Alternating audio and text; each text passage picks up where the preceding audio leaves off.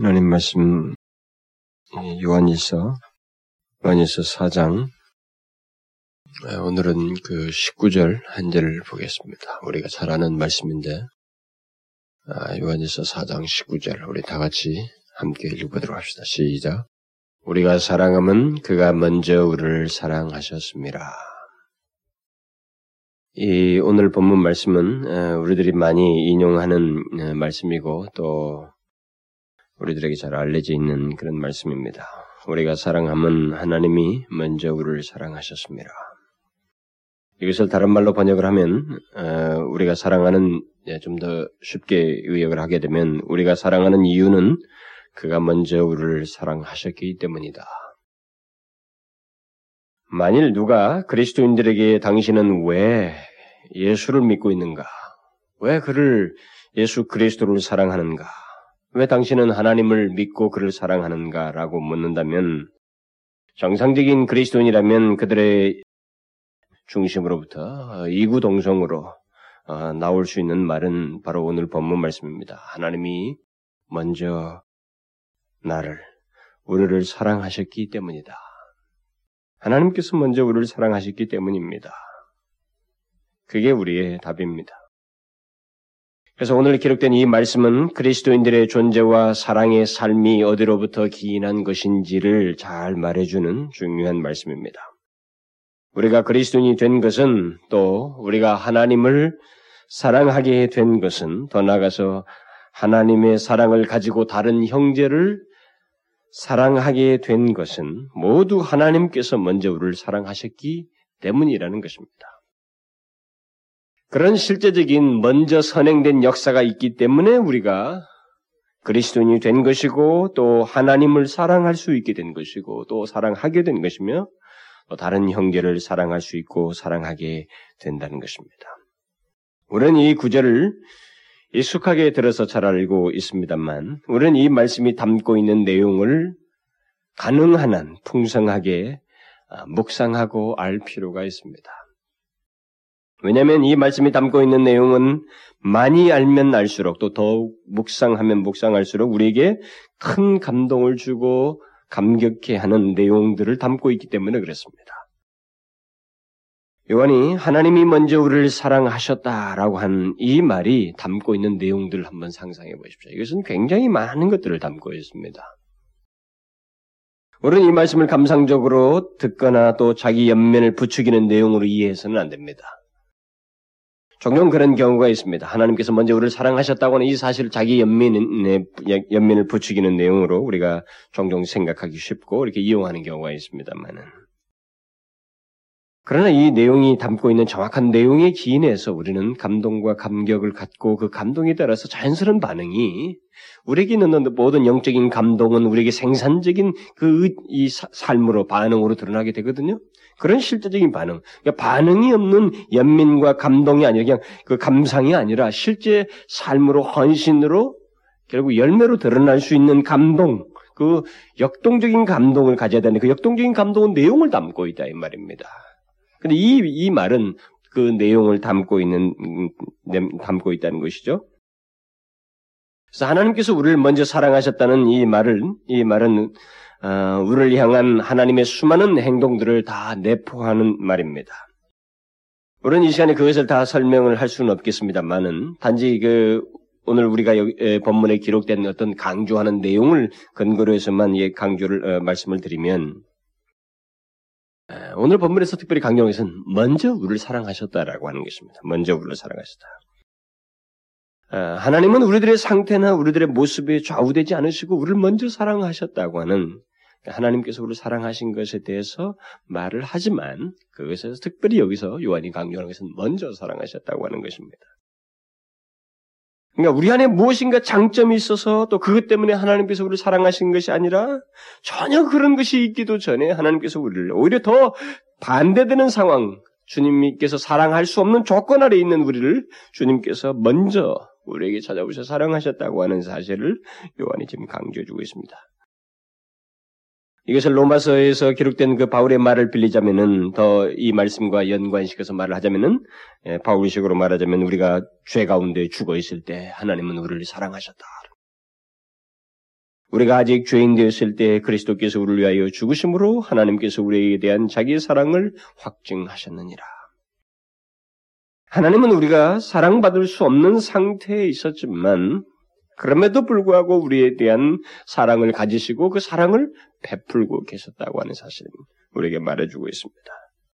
우리는 죄 속에 있었고 타락한 상태에 있었고 영적으로 죽은 상태에 있었으면 하나님의 사랑을 불러일으킬 만한 조금 어떤 여건도 우리에게 조금도 같지 않은 상태에 있었음에도 불구하고 하나님께서는 그 상태에 있는 우리를 사랑하셨다라는 것입니다. 여기서 먼저라고 하는 이것은 계속 그것을 강조하고 있는 것입니다.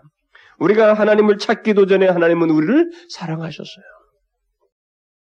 우리가 그에게로 나아가기도 전에 그는 우리를 사랑하셔서 우리를 이끌어 주신 것입니다. 우리는 이전에 하나님의 사랑을 알지도 못하고 오히려 그것으로부터 떠나서 방황하고 그것에 저항하면서 살았고 때로는 하나님을 모욕하면서 적대적인 태도를 가지고 있었음에도 불구하고 바로 그런 상태였던 우리를 먼저 하나님은 사랑하셨다. 이렇게 말하고 있습니다. 이것은 우리들이 모두 까맣게 잊고 있는 사실들입니다. 우리들이 거의 생각지 않고 있는 영역의 것들입니다. 그렇지만은 하나님께서 행하신 이 우리가 생각지 못할 과거의 영역에서 그, 그 과거 영역까지 주님께서 사랑하고 있었다는, 하고 있었다는 하나님의 행동, 하나님의 행위가 이미 있었다고 하는 사실을 우리가 이 말씀을 통해서 먼저 생각을 해야 된다는 거예요. 우리는 생각지 않는 영역들이고 거의 잊고 있는 내용들이지만 바로 그 상태에 과거에 전혀 하나님을 알지도 못하고 때로는 죽은 상태에서 하나님을 대적하고 있던 그 상태에 하나님께서 우리를 사랑하고 계셨다는 것입니다. 하나님은 우리가 그에게 나오기 이전부터 그에 대해서 어떤 조그마한 그 덕이 될 만한 어, 주님께서 기뻐하실 만한 내용이 하나도 없는 그런 상태에 있을 때 우리를 향해서 일종의 그냥 소극적인 자세를 가지고 있는 게 아니라 분명한 적극적인 행동이 가장 인간 정서 아니 하나님으로부터 기인된 정서이기도 합니다만 하나님 정서도 마찬가지고 우리 인간 정서도 가장 적극적인 것이 바로 사랑인데 그 사랑을 그 적극적인 행동을 우리를 향해서 하고 계셨다라는 것입니다. 여러분 이것을 우리가 어떻게 설명할 수 있겠어요? 내가 하나님에 대해서 조그만한 자격도 가지고 있지 않고 오히려 적대적이었고 하나님을 기피하여 방황하며 죄 짓고 있던 바로 그런 상태에 있었던 우리를 향해서 하나님은 적극적인 행동을 하고 계셨다고 하는 사실입니다. 이걸 어떻게 우리가 다 설명할 수 있을까요? 이건 굉장한 미스테리입니다. 이건 굉장한 신비예요. 하나님께서 먼저 우리를 사랑하셨다고 하는 이 사실. 이 하나님의 사랑 문제는, 사랑 행위는 우리들이 모두 장차 하나님 앞에 서기 전까지는 완전히 풀 수 없는 문제입니다. 이건 도대체 헤아릴 수 없는 비밀 중의 비밀이에요. 하나님이 우리를 먼저 사랑하셨다는 것은 너무나 많은 내용을 담고 있어요. 어떤 사람들은 이런 내용을 가지고 뭐 선택 교리와 결부시켜서 서, 설명도 하고 그럽니다. 얼마든지 그렇게 설명을 다 할 수가 있어요. 그렇지만 아무리 모든 교리를 갖다가 여기서 연관시켜 설명하고 성경의 내용들을 해도 설명이 할 수 없는 영역이 바로 이 영역이에요. 우리가 하나님을 믿지 않고 있을 때 바로 여기서 말한 우리라고 하는 현재 그리스도인 된 우리라고 하는 대상들을 향해서 하나님이 사랑하고 계셨다고 하는 적극적인 사랑의 행위를 하고 계셨다고 하는 사실을 성경에서 말을 하고 있어요. 정말로 미스테리입니다. 특히 바울이 장세전에 우리를 사랑하셔서 택하신 것을 말하는 것을 포함하여서 생각하면 우리의 존재 이전부터 우리가 존재가 이, 이 세상의 시공간 세계 속에 우리가 등장하기 이전부터 하나님께서 우리라고 하는 대상을 마음에 두시고 사랑하셨고 그것을 나서 우리가 그리스도를 영접하기 이전에 죄악 가운데 있는 머무는 모든 천 과정이 하나님의 사랑의 영역 속에 있었다고 하는 사실이 우리가 사실 헤아릴 수가 없어요 이게 너무 비밀스러워요. 그런 것까지 생각하기 시작하면 우리는 이 문제, 하나님께서 먼저 사랑하셨다고 하는 이 문제가 굉장히 광범위한 영역들을 담고 있습니다. 바울은 우리가 아직 죄인 되었을 때, 그래서 좀 더 구체적으로 우리에게 피부적으로 와닿을 얘기를 바울은 얘기하는 것입니다. 우리가 아직 죄인 되었을 때 그리스도께서 우리를 위하여 죽으심으로 하나님께서 우리에 대한 자기의 사랑을 확증하셨다. 오히려 이게 설득력이거든요. 이 문제가 오히려 우리에게 직접 연관되고 피부적으로 와닿는 문제이기 때문에 이런 것을 가지고 오늘 본문과 연관되는 내용으로서 그런 얘기를 먼저 하는 것입니다. 그러니까 도저히 사랑받을 수 없는 죄인으로 있던 우리, 사랑받을 자격이 없는 우리를 하나님께서 먼저 사랑하셨다. 여러분 이것은 우리가 곰곰이 생각해 봐야 할 문제입니다. 이건 굉장히 많이 생각해야 될 문제예요. 그 우리가 로마서 이거 구절이라든가 여기서 하나님께서 우리를 먼저 사랑하셨다고는 이런 말들에 대해서 우리가 쉽게 단어적으로 이렇게 받아들이고 또 한두 번 우리에게 감동을 주는 내용으로 생각하고 지나갈는지 모르지만 이것은 끝없이 곰곰이 생각해 봐야 할 문제입니다. 굉장한 내용이거든요. 이것은 건성으로 할 수 있는 것이 아닙니다. 그저 입술로 믿는다고 그냥 고백하는 것만으로는 부족한 내용이에요. 교회 안에 있는 사람들 중에 적지 않은 사람들이 하나님께서 자기를 사랑하셨다는 것, 곧 하나님께서 나타내신 그 사랑, 사랑 자체에 주로 마음을 쏟는 경향이 있습니다. 하나님께서 나를 사랑하셨다고 하는 것, 그 사랑에 대해서 어, 많은 강조점을 두는 경우가 있어요. 그러나 하나님께서 우리를 사랑하셨 그 하셨다고 할 때 그 사랑에 항상 병행해서 중요하게 우리가 생각해야 할 내용이 있는데 그것은 오늘 본문의 말씀에 기록된 말대로 말하면 먼저라는 거예요. 먼저. 어떤 상태에 사랑받을 수 없는 어떤 상태에 있는 우리를 먼저 사랑하셨다는 것입니다. 그래서 로마서식으로 말하면 내가 아직 죄인 되었을 때 하나님께서 사랑하셨다는 거예요. 에베소 1장으로 말하면 창세전에 우리를 사랑하셨다는 것입니다. 우리를 하나님께서 먼저 사랑하셨어요. 하나님께서 우리를 사랑하시되 죄 가운데 출생할 우리, 나면서부터 죄인 된 우리, 그리고 실제로 살면서 죄인으로서 살았던 우리를 하나님께서 먼저 사랑하셨다고 하는 것을 우리가 이 하나님께서 사랑하셨다라는 이 말을 할 때마다 병행해서 꼭 함께 병행해서 생각해야 됩니다. 그래서 우리가 흔히 영어로도 흔히 쓰는 말이 God loves you 이렇게 이제 하나님 당신을 사랑하십니다. 이렇게 이렇게 말을 이게 많이 잘 사용합니다만은 이 말 속에는 항상 내포해야 될게 바로 그거예요. you라고 하는 것. 하나님이 사랑하시는 당신이 누구인지를 동시에 잊지 말 말을 해야 돼요 우리가. 어떤 상태에 당신을 사랑하셨는지를 동시에 우리가 말을 해야 됩니다. 죄인 된 당신이요. 죄를 짓고 있던 당신이요. 현재 비참한 상태에 있는 당신을 위해서 하나님께서 그리스도를 보내셔서 죽게 하시면서까지 사랑하셨다고 하는 이 사실을 같이 얘기해야 돼요. 인간들은 하나님이 사랑하신 당신이라고 하는 이 상태를 이해하기 전에는 사랑하신 그 사랑의 깊이를 헤아릴 수가 없거든요. 제대로 이해를 못합니다, 인간은. 그래서 먼저 사랑하셨다는 것. 내가 하나님을 먼저 사랑한 게 아니라고 하는 것. 하나님이 먼저 나를 사랑하셨다고 하는 이 사실. 결국 그것은 사랑받을 수 없는 우리 자신에 대한 설명과 함께 우리가 그 말을 써야 된다 이 말입니다. 사람들은 바로 이런 당신 아, 이런, 이런 것에 대해서 어, 어떤 상태에 있는 우리를 사랑 먼저 사랑하셨는지를 알지 못하기 때문에 교회를 나와도 마치 자기가 무슨 자격이 있어서 예수를 믿고 하나님의 사랑을 받는 것처럼 생각해서 겸손함이 없어요. 자기가 자기가 먼저 하나님을 믿기로 시작한 것처럼 예, 그리고 자기 결정에 따라서 그럴 수 있는 것처럼 이미 그런 생각을 가지고 있는 사람이면 아직 그 사람은 하나님의 사랑을 진실로 받은 것을 자기 자신이 알지 못하고 있고 또 그들은 그를 실제로 사랑을 받은 자인지도 확증할 수 없는 사람이에요. 그 사람은. 우리는 모두 아무런 자격도 없고 사랑받을 장점도 없는 자들이었는데 그런 상태에 있을 때 하나님께서 사랑한 자들입니다. 하나님은 우리들이 하나님께 돌이켜 회개하기 전부터 우리를 사랑하고 계셨어요. 이것은 너무나도 놀라운 얘기입니다. 이것은 정말로 이해하기 힘든 얘기예요. 우리가 회개하기도 전부터 하나님은 우리를 사랑하고 계셨다는 거죠. 하나님은 우리가 그에게 돌아와 눈물을 흘리며 회개하기 전부터 사랑하심으로 우리를 인도하고 계셨다고 하는 사실.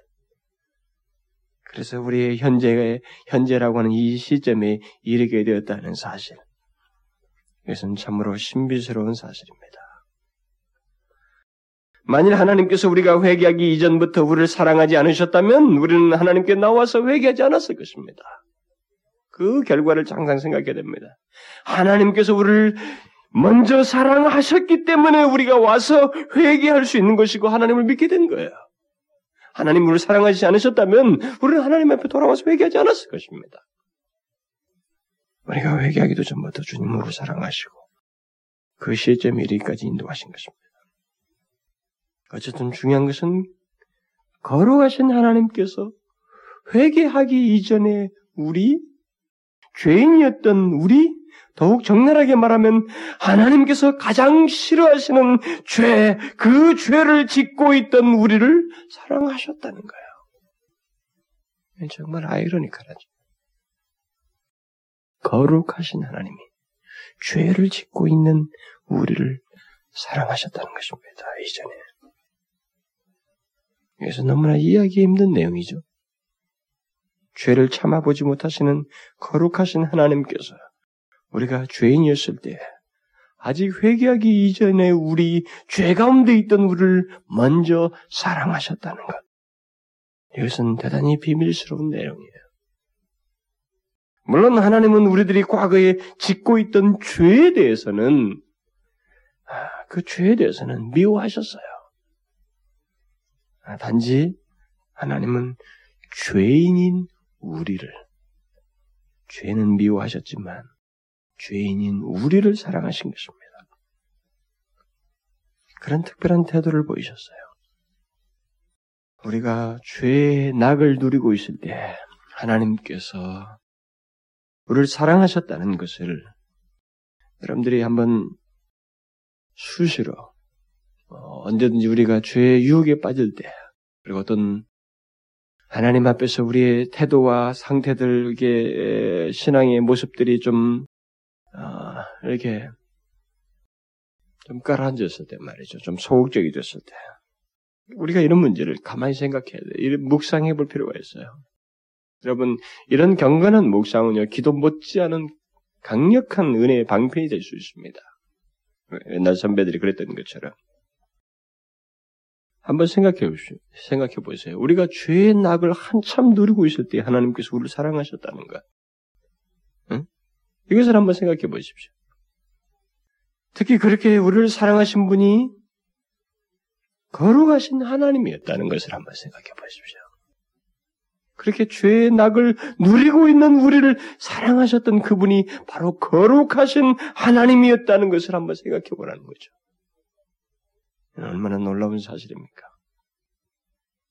이런 사실을 알게 될 때 우리는 하나님 앞에서 아, 겸비해지는 거예요. 겸손해지는 거예요. 겸손하게 되는 것입니다. 왜냐하면 하나님은 우리의 그 어떤 행동에 앞서서 우리를 그렇게 죄악감 오히려 적대적인 우리를 하나님 자신이 사랑하셨기 때문에 그렇습니다. 우리가 하나님께 기도를 하여서 우리를 사랑하신 것이 아니고 하나님은 우리가 기도를 하는 것을 시작하기도 전에 우리를 사랑하셨어요. 우리가 하나님 앞에서 경건하게, 경건하게 살았기 때문에 우리를 사랑한 것이 아니고 우리가 그런 것을 나타내기도 전에 하나님은 우리를 사랑하고 계셨습니다. 바로 이런 사실 때문에 하나님은 우리에게 영원토록 찬양받기에 합당하신 분이에요. 영원토록. 그래서 그를 알고 그를 믿게 된 자들이 영원토록 찬양할 대상이 되시는 겁니다. 그리고 우리가 영원토록 그 신비스러운 하나님의 사랑을 헤아리고 헤아려도 모자라는 세월이 되게 되는 거예요. 하나님의 사랑을 헤아리는 세월, 그리고 그 하나님의 사랑을 더 알아가는 세월, 그것이 바로 하나님과 함께하는 영원, 그 영원 속에서 있게 될 일이라 이 말이죠. 그러므로 우리가 그리스도인 된 것이나 우리가 하나님의 사랑을 받게 된 원인은 전적으로 우리 자신 안에 있지 않다고 하는 사실을 모르겠어요. 여러분들이 뭐 예수를 믿은 지 오래됐으니까 아, 그것을 다 인정하고 있겠죠. 그러나 어느 순간이라도 그런 부분에서 조금이라도 우리에게 그런 태도가 살아나지 않도록 해야 됩니다.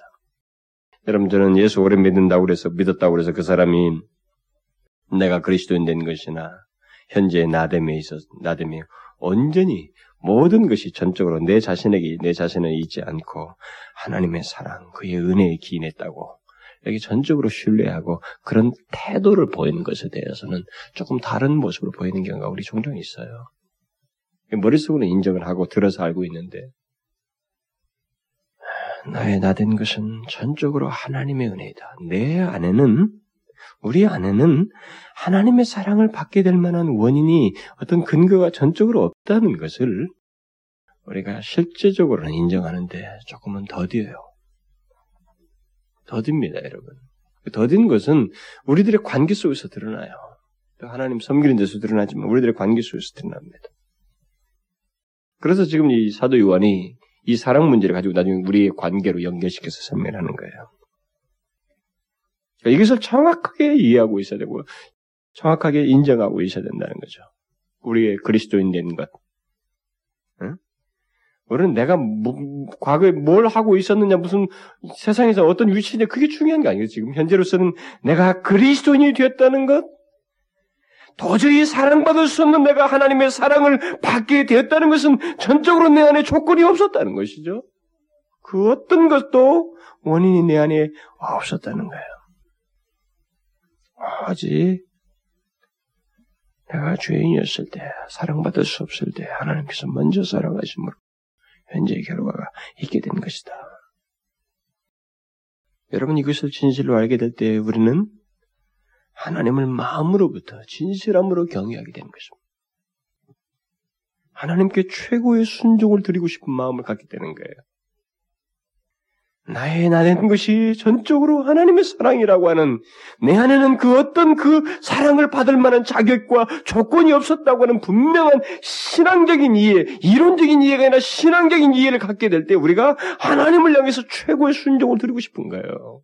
그때야말로 진실한 경외심을 갖게 되는 겁니다. 하나님 앞에서 내로부터 무엇인가 진실함을 나타내고 싶은 그런 순전함이 우리가 드러나게 되는 거예요. 그게 없으면 우리 속에 다분히 묻어 있는 거예요.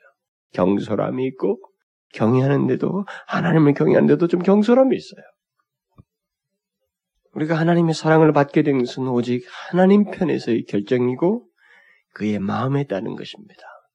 하나님은 스스로 은혜 줄 자에게 은혜를 주시고 극률 베풀 자에게 극률을 베푸셔요. 하나님의 사랑은 자기 발생적이다는 말을 씁니다. 또는 자기 감화에 따른 것이다라고 말을 해요. 그러니까 어떤 조건의 영향을 받은 게 아닙니다. 하나님은 누군가를 사랑하신 것은 순전히 본인이에요. 자기 발생적이고 자기 감화에 따라서. 사랑을 하신 것입니다. 스스로 마음에 감화하셔서 저와 여러분을 사랑하셨다는 것이죠. 이런 문제에 대해서 왜, 왜 하필 나인가에 대해서는 제가 이전에 그 야곱의 선택 문제를 얘기하면서도 어, 조금 언급을 했습니다만, 우리는 이 땅에서 그것을 완전히 이해할 수 없어요. 그것은 우리들이 감격을 나타내는 것 이상 달리 표현할 수 없는 내용입니다. 성경이 어느 정도를 설명하고 있지만 그 설명이 그 정도뿐이에요. 그래서 바울이 유사한 내용들을 그 로마서에서 말을 하면서 감탄한 말이 있잖아요. 또다 하나님의 지혜와 지식에 부요하며 누가 주의 마음을 알았느냐? 그렇게밖에 말할 수 없는 것입니다. 하나님께서 우리를 먼저 사랑하셨다는 것은 바로 하나님의 지혜요, 그의 지식의 부유함을 나타내는 것입니다. 여러분들이 이것을 많이 묵상해 보십시오. 묵상할수록 우리는 바울처럼 고백하게 되는 거예요. 바울처럼 이 말이 이제 낸다 우리 우리의 순전한 고백이 되는 것입니다. 아, 깁도다. 하나님의 지혜요. 그의 지식의 부유함이요. 도저히 그의 마음을 헤아릴 수가 없도다. 너무 깊도다. 하나님께서 우리를 먼저 사랑하셨다는 것을 기도하기 전에 우리가 말이죠. 특별히 기도 같은 거 할 때 기도하기 전에 먼저 한번 묵상하고 기도하는 것도 참 도움이 될 거예요. 이것은 우리를 기도 중에 자유로, 자유하게 하는 아주 중요한 내용이 될 것입니다. 그리고 하나님의 그 어떤 응답에도 기뻐할 수 있게 하는 아주 중요한 내용이 될 것입니다. 하나님께서 나를 먼저 사랑하셨다는 거예요. 왜 우리에게 자유함과 어떤 그런 어떤 응답에도 개의치 않고 어떤 기쁨을 갖게 할 수 있는가? 우리는 하나님의 사랑을 받은 자라는 거죠. 어떤 상태에서 죄인이었을 때, 사랑받을 수 없는 상태였을 때 우리는 사랑을 받은 자입니다. 그리고 현재도 사랑을 받고 있는 자예요. 하나님은 변함이 없으셔서 우리는 영원토록 사랑을 받을 자이기 때문에 그렇습니다. 그렇기 때문에 우리에게 주시는 응답은 모두 사랑의 응답이 될 것이거든요. 이 사실이 우리에게 얼마나 강력한 힘이 되겠어요. 제가 종종 여러분들에게 이 얘기를 하지만은 그리스도인들에게 있어서 그 강력한 어떤 상황이든 우리로 하여금 강력하게 그, 그 상황으로부터 다시 일어서게 하고 또 다시 힘을 갖게 하고 또 더욱 하나님 앞에 온전한 태도를 갖게 하는 그런 모든 내용들이 뭡니까? 이 하나님의 이런 배경이에요. 뒷 역사라고요. 흔들림이 없는 하나님의 그 사랑이에요. 변함이 없는 하나님의 사랑이라. 그래서 요한은 그걸 얘기하는 겁니다. 그가 먼저 우리를 사랑하셨다. 여기서 먼저 사랑하셨다는 것. 참 이건 너무 많은 내용을 설명해야만 해야 합니다. 그런데 사실 이제 요한은 그것만을 얘기하려는 게 아니거든요. 오늘 본문에서. 오늘 본문에서 말하는 요한이 그것을 하나님께서 우리를 먼저 사랑하셨다는 이 말을 하면서 결국 궁극적으로 말하는 것은 또 다른 내용이 있습니다. 그것은 이미 4장 7절 이하에서부터 계속 말해온 내용, 내용을 이 내용에서 다시 영, 오늘 본문 이 한 구절에서 연관시켜서 말을 하고 있습니다. 그게 뭐예요? 우리의 사랑입니다. 우리의 사랑. 우리의 사랑, 우리가 사랑함은 그가 먼저 우리를 사랑하셨습니다. 그 앞에서부터 계속 강조해온 내용이 바로 이, 이런 식의 논리였잖아요. 삼일체 하나님이 사랑의 원천이시요, 사랑을 나타내시고 증거하시고 또 가능하도록 도우신다고 하는 사실을 쭉 계속 지금까지 말해오면서 결국은 우리들의 사랑을 항상 결론적으로 사도 요한이 말을 해왔습니다. 지금까지. 여기서도 똑같은 그런 논지를 쓰고 있어요. 지금 요한은 여기서도 하나님께서 죄인이었을 때 우리를 먼저 사랑하신 것과 사, 사랑하신 것의 결과로서 우리 안에 있게 되는 사랑, 결국 이제 하나님이 우리를 먼저 사랑하셨는데 그것이 기인이 돼서 우리 안에 무엇인가 어떤 사랑이 있다는 거죠.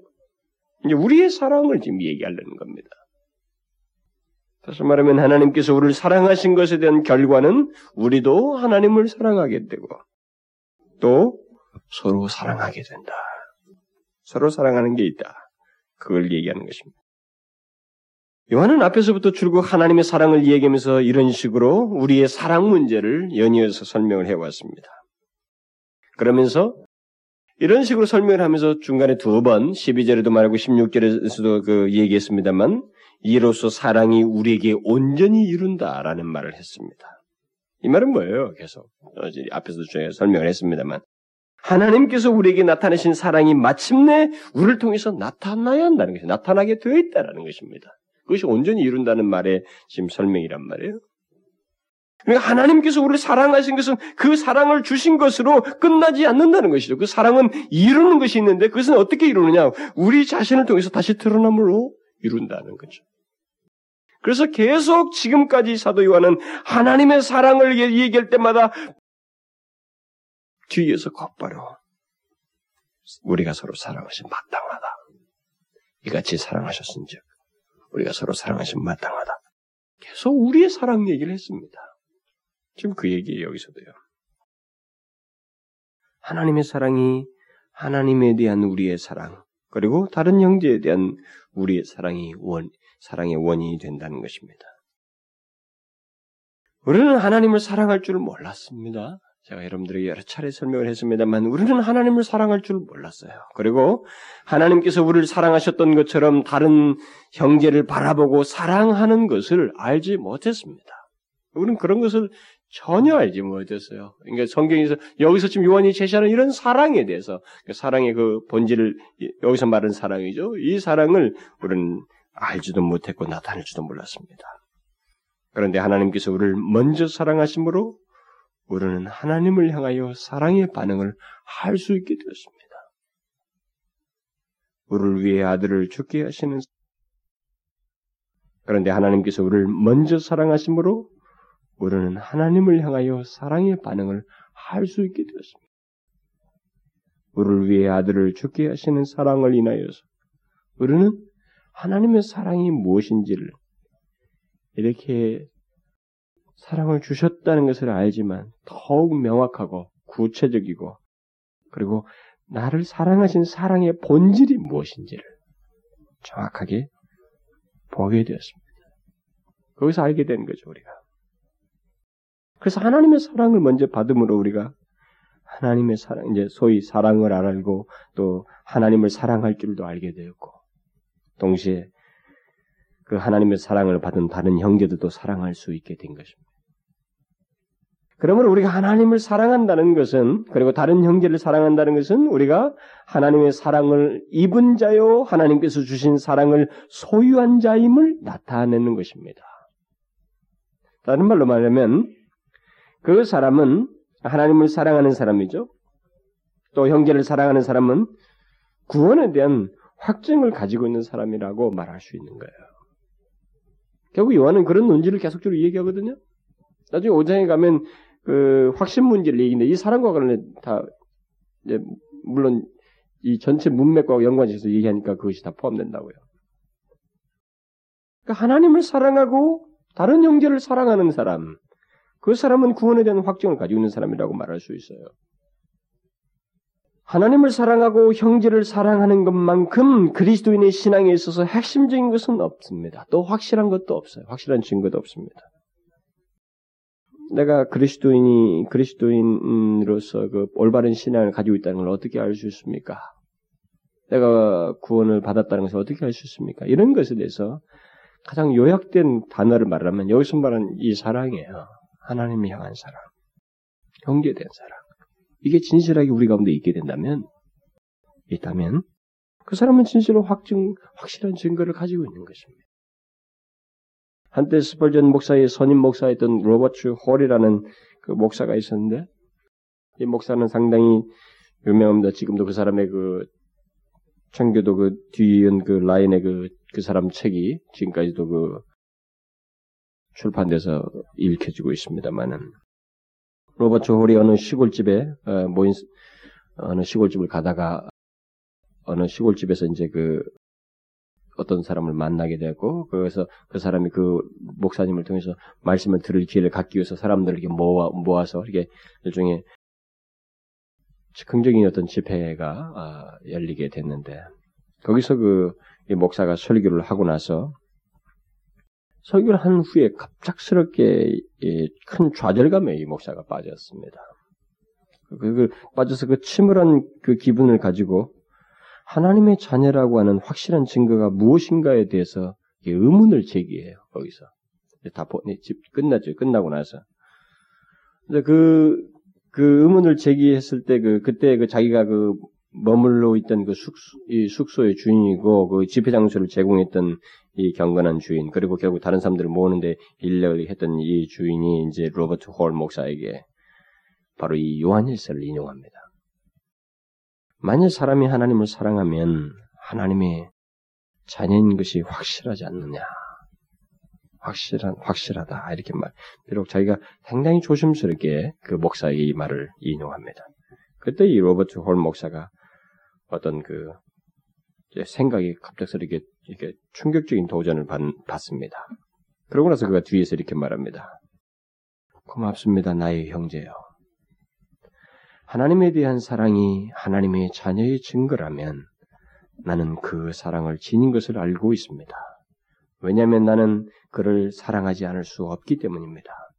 나는 아무런 공로가 없습니다.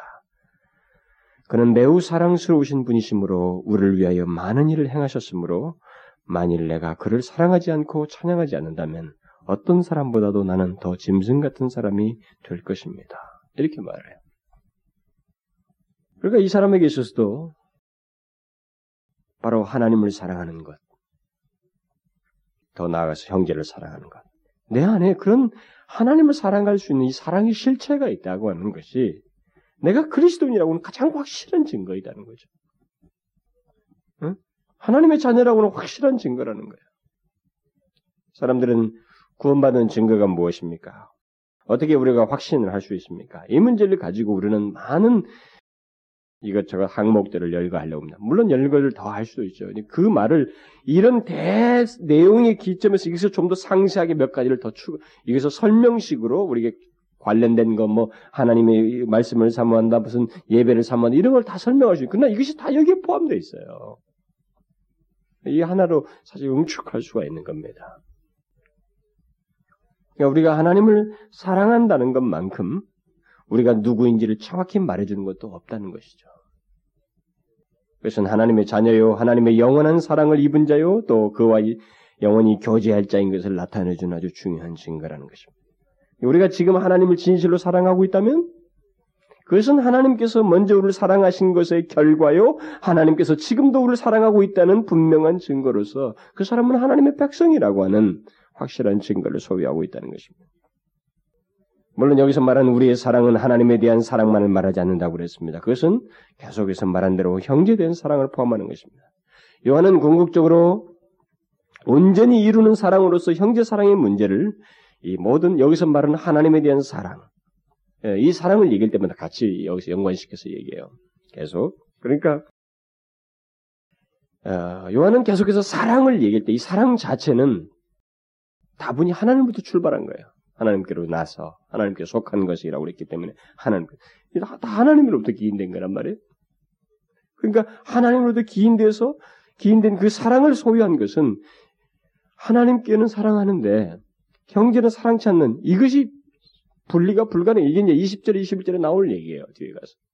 이게 분리가 안 된다는 것입니다. 그러니까 여기서 지금 이 사람이 말하는 모든 사랑은 이 양면을 동시에 가지고 있는 거예요. 그러니까 형제를 사랑하는 것은 하나님께서 우리를 먼저 사랑하셨기 때문에 있게 된 것이고 그것에 기인해서 당연히 있는 결과라는 것입니다. 그러므로 하나님과 형제를 향한 사랑의 반응을 어떤 사람이 나타내고 있다는 것은 그가 누구인지를 지금 말해주고 있는 거예요. 그가 어떤 사람인지를 말해주고 있는 것입니다. 그가 하나님의 자녀라고 하는 것을 말해주고 있는 것입니다. 그리고 하나님께서 그를 먼저 사랑하신 것에 대한 결과로서 그런 일이 있다고 하는 것을 그가 증거해주고 있는 것입니다. 결국 그리스도인은 하나님의 사랑을 입어서 사랑을 알게 되어 하나님을 사랑하는 사람이요, 형제를 사랑하는 사람이라는 것이 여기서 오늘 본문을 통해서 말해주는 요한의 결론입니다. 여러분들이 지금까지 제가 이 사실 오늘 22, 22제가 좀 하고 싶었지만은 이 내용이 너무 길어질 것 같아서 오늘 이 정도로 해서 그 19절 정도에서 간단히 지금 오늘은 좀 마무리를 하려고 하는데요. 여러분들이 지금 7절 이하에서부터 이렇게 쭉 보시면 요한이 상당히 집요해요. 이 사랑 문제를 얘기하면서 대단히 집요하다고 생각이 됩니다. 저는 옛날에 이렇게 실제적으로 내용을 상세히 강의하기 이전까지는 그것을 막 그렇게까지 심각하게 생각을 못했는데 요한이 대단히 사랑 문제에 서 집요합니다. 그리스도인의 사랑에 대한 그의 집요한 이 태도를 여기서 우리가 보게 되는 겁니다. 그러니까 그리스도인에게 사랑은 너무나도 당연하고 피할 수가 없다는 거예요. 형제를 향한 그리스도인의 사랑은 너무나도 당연하고 필연적이라는 것입니다.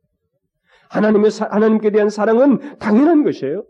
그 관계를 앞에서부터 얘기해왔으니까 궁극적으로 이 사람이 계속 온전히 이루는 사랑을 얘기하기 때문에 온전히 이루는 사랑을 얘기할 때 결국 궁극적으로 말하는 것은 다른 형제를 향한 사랑이란 말이에요. 이 다른 형제를 향한 그리스도인의 사랑은 너무나도 당연하고 피할 수가 없는 거라는 거죠. 이것을 굉장히 집요하게 여기서 지금 말을 하고 있는 거예요. 각 구절마다. 그러니까 이 사랑의 문제에 대해서 우리는 어떤 다른 이유를 말할 수가 없다는 거예요. 다른 이유를, 다른 설명을 우리가 붙일 수가 없습니다. 다시 말하면 괜히 어떤 변명을 불러, 여기다 붙일 수가 없다는 거죠. 말할 수가 없어요. 진실로 하나님께서 먼저 사랑한 사람이라면, 우리를 먼저 사랑하, 사랑, 사랑했다면, 우리는 분명 하나님을 사랑할 것이고, 동시에 다른 형제를 사랑하고 있을 것이라는 거죠. 그게 결론이에요.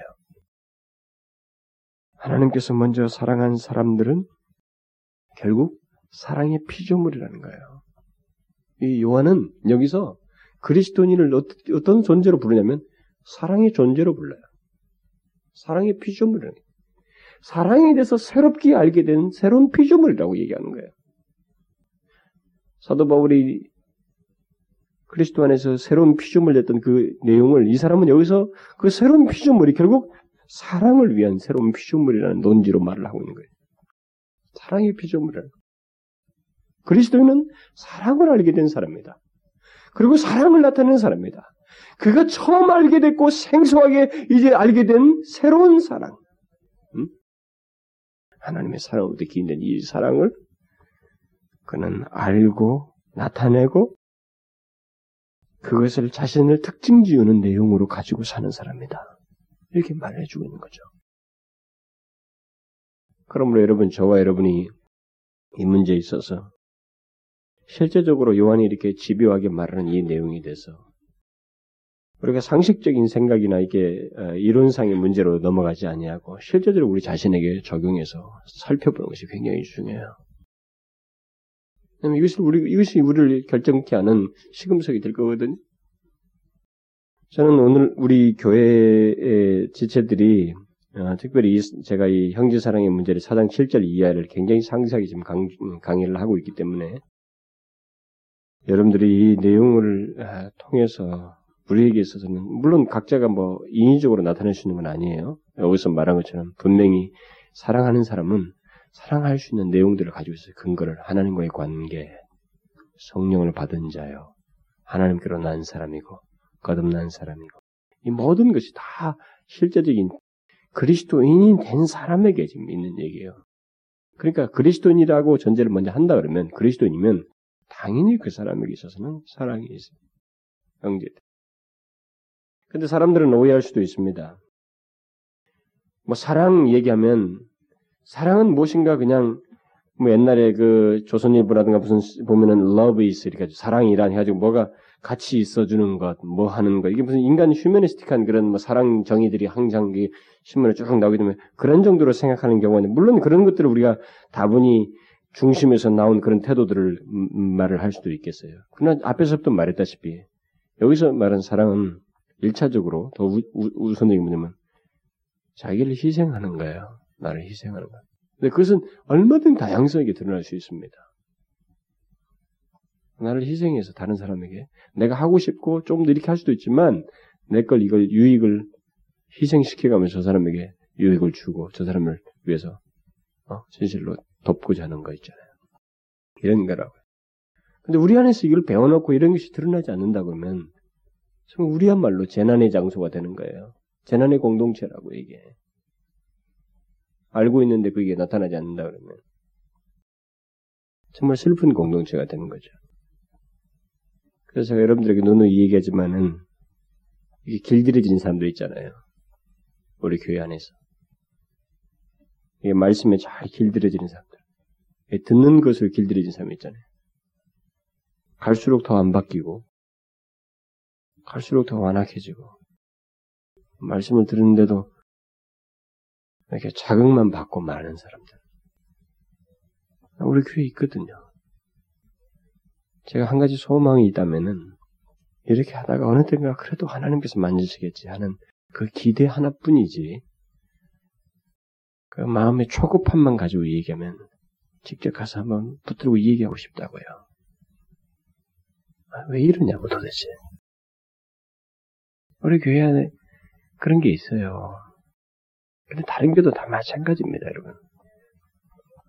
그 교회 가면 그 교회 나름대로 뭐 좋으면 좋다는 교회, 뭐 괜찮으면 이것이 장점이다면 장점이 있다고 하는 그 장점 있는 교회가 거기에 또 매너리즘이 다 빠져서 습성에 젖어 있는 사람들이 많이 있어요. 우리에게도 예외가 아니라고요. 여러분, 제가 기다리는 것은 하나님의 손을 기다리는 거지, 다른 거 아닙니다. 개인적으로는 마음이 많이 초급하게 돼요. 왜냐면 반응이 없는데, 하나도 달라지는 게 없고 말이죠. 그래서 우리 교회 안에서 우리 이 하나님의 이 특별히 사도 요한의 이 사랑의 집요함에 대해서 우리가 드러놓고 여기에 대해서 우리가 무엇인가 이 사랑 문제를 씨름하고 실제로 이런 부분에 있어서 반응이 역동적인 모습 우리가 나타나지 않는다는 것은 그리고 그것을 갖다가 일일이 또 말로 해서 이렇게 하자 저렇게 하자고 해서 된다고 하는 것은 아니 나는 그게 아니라고 믿습니다. 이렇게 사랑합시다 해서 되는 문제가 아니라 선동 문제가 아니라고 봐죠. 이것은 선언이에요, 선언. 여기서 나오는 사랑에 대한 것은 다 선언이고 정의입니다. 그리스도인은 이런 거예요. 우리가 우리가 얘기하잖아요. 이 우리라고 하는 대상들은 그리스도인은 다 이와 같은 사랑의 성격들을 가지고 있고 사랑을 드러낸다는 것입니다. 이 만드는 문제가 아니에요. 만약 이 부분에서 무지한 것이 있을 수는 있어요. 그것이 깨우치는 이, 이 각성되는 것은 있을 수, 어웨이큰 되는 것은 있을 수 있겠어요. 응? 진리를 들음으로써. 그러나 그것이 깨어나는, 깨, 깨게 하는 말씀을 들었음에도 불구하고 그런 것이 실제적으로 자기에게 드러나지 않는 것은 심각한 문제예요. 요한은 분명히 말합니다.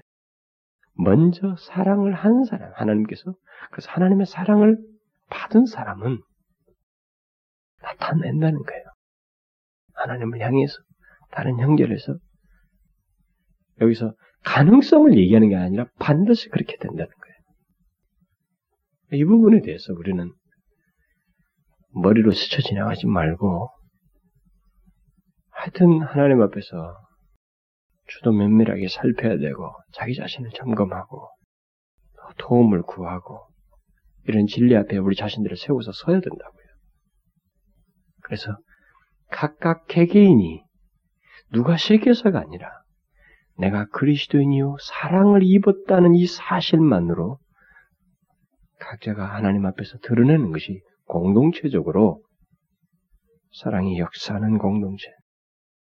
실제로 생생한 하나님이 그 사랑을 주신, 주셔서 나타내고 이루지고 이루시고자 하는, 온전히 이루시는 그 역사가 우리 안에서 있어야 된단 말이죠. 그래서 제가 뭐 한 가지 이제 말이 나왔으니까 제가 얘기를 한, 한 가지 더 하고 마치겠습니다만. 우리 교회에 누가 찾아와서 내가 이 교회에 좀 배우러 왔습니다. 저는 그 말이 아주 안 좋은 말이라고 생각이 돼요. 뭘 배우러 와요? 무슨 교회에 뭘 배우러 옵니까? 천만의 말씀이에요. 교회는 분명히 공동체적인 연관성을 가지고 하나님의 다스림을 같이 받으면서 여기서 주고받는 연관된 사랑의 이 흐름이 있고 진리 안에서 같이 결속되는 게 있어야 돼요. 이것이 없으면서 뭘 여기서 배우겠다는 거야, 도대체. 껍데기를 배우는 거지. 뭘 배우겠다는 거야? 우리는 옛날에 무슨 뭐, 그, 무슨 그, 목, 옛날에 저, 어디 큰 교회 같은 탐방에 어디 신학생들을 탐방할 때 보면 큰 교회 가서 뭘 배우겠다고 큰 교회 갑니다만. 그 뭐 배우는 겁니까? 교회 시스템 배우, 하나도 못 써먹어요, 가봐야. 모든 내용, 그것이 실제적이고 생산성이고 생기가 있으려면 그런 것을 내가 할 수 있는 영적인 상태, 하나님과의 관계, 중심이 온전함, 성령의 충만함, 하나님의 강력한 인도, 거기에 자기 자신이 사로잡혀 있는 그릇과 내용과 상태가 자기 있어야지. 그거 없이 뭐 아무리 주서 배워봐야 소용없어요. 안 나옵니다. 그 가르쳐봐야 접목이 안 돼요. 또. 그래서 우리 교회도 뭘 배우겠다고 하는 것에 나는 솔직히 좀 마음이 편치 않아요. 뭐, 뭘 배우러 가요? 여기서 공동체가 돼야 돼요. 사랑하는 사람이 돼야 됩니다. 하나님의 진리로 같이 교환하는 사람이 돼야 돼요. 같이 생명을 나누는 그리스도 안에서 생명을 나누는 사랑의 공동체가 돼야 돼요. 사랑을 주고받고 성령이 다스림을 받지 않으면 신앙은 성장하지 않습니다, 여러분. 영혼의 성장은 공동체 속에서만 성장하게 돼 있어요. 공동체에 결속되어 있지 않으면 영혼은 성장하지 않습니다. 아무리 탁월한 설교자들 돌아다니면서 설교를 많이 들어도 그게 안 됩니다. 제가 옛날 학창시절에 그랬어요. 주일날 두 번씩 교회를 옮겨다니면서 설교 들었습니다. 유명한 설교자들. 그렇게 하고 나니까 제 이 판단력이 판단만 하지 이거 회복하는데 저는 많은 세월 걸렸어요. 진실함을 하나님 앞에서 설교할 때마다 진실한 기능이 발휘가 안 되는 내 자신 때문에 얼마나 힘들었는지 몰라요. 공동체 안에서 사랑이 주고받는 역사가 있어야 돼요. 진리 안에 있어야 되고. 그래야 여기서 자기 영혼이 성장하는 거예요. 힘들면 힘들 여기서 또 돈 받고 또 내가 주고 계속 그런 겁니다. 인간은 자신을 못해요. 하루 이틀 내일 사이 우리가 어떤 심령 상태로 갈지 모릅니다. 많은 유혹이 노출되어 있어요. 사단의 시험에 노출되어 있다 이 말입니다. 근데 이 공동체에서 이게 보완되거든요. 서로 사랑하면서 다 보완된다고. 진실로 사랑해야 된다고. 그리스도 안에 서로 사랑해야 돼요. 하나님을 온전히 경외할 뿐만 아니라 하나님 사랑할 뿐만 아니라 다른 형제를 사랑해야 돼요. 거기서 우리가 영적인 성장이 있게 거예요. 그래서 여러분 이 문제를 가지고 잘 생각. 이 요한의 이 집요함을 놓치지 마십시오. 이렇게 말할 정도이면 우리 속에는 사무치고 사무치고 사무쳐 버려야 돼요. 사랑 문제에 대해서 하나님께 대한 사랑뿐만 아니라 형제에 대한 사랑 문제에서 사무쳐 있어야 된다. 그래서 여러분 그냥 넘어가지 않기 바랍니다. 우리 기도합시다. 오 하나님 아버지 도저히 사랑받을 수 없었던 저희들이었는데 저희들을 사랑하신 것 우리를 먼저 하나님께서 사랑하신 것 하나님 이 놀라운 사실을 우리가 우리가 그 대상이 된 이 놀라운 축복을 주신 것을 감사드립니다. 우리가 여전히 주님을 대항하고 있었고 하나님이 싫어하는 죄의 낙에 빠져서 살고 있었을 때도 우리를 사랑하시고 마침내 현재까지 있게 하신 그 하나님의 헤아릴 수 없는 지혜와 지식의 부유함을 우리가 이 시간 알게 하여 주셔서 감사합니다. 오 하나님, 주께서 우리를 그렇게 사랑하신 것은 우리로 하여금 사랑을 알고 하나님을 사랑하며 형제를 사랑하도록 하기 위해서 그렇게 하셨다고 했는데 하나님 이와 같은 분명한 증거가 우리 가운데 하나님이 있기를 원합니다. 진실로 하나님의 자녀다운 모습이요. 또 하나님께서 궁극적으로 우리를 사랑하실 때 보기를 원하셨던 그 모습이 우리의 삶 속에서 거침없이 있게 하여 주옵소서. 우리 사랑하는 지체들을 각각 개개인이 하나님이와 그와 같은 사랑을 나타내며 그래야 우리가 하나님을 경외하는 데서뿐만 아니라 서로 사랑하는 데서 분명하게 이 공동체 안에서 드러날 수 있도록 하나님 역사하여 주옵소서. 예수 그리스도의 이름으로 기도하옵나이다. 아멘.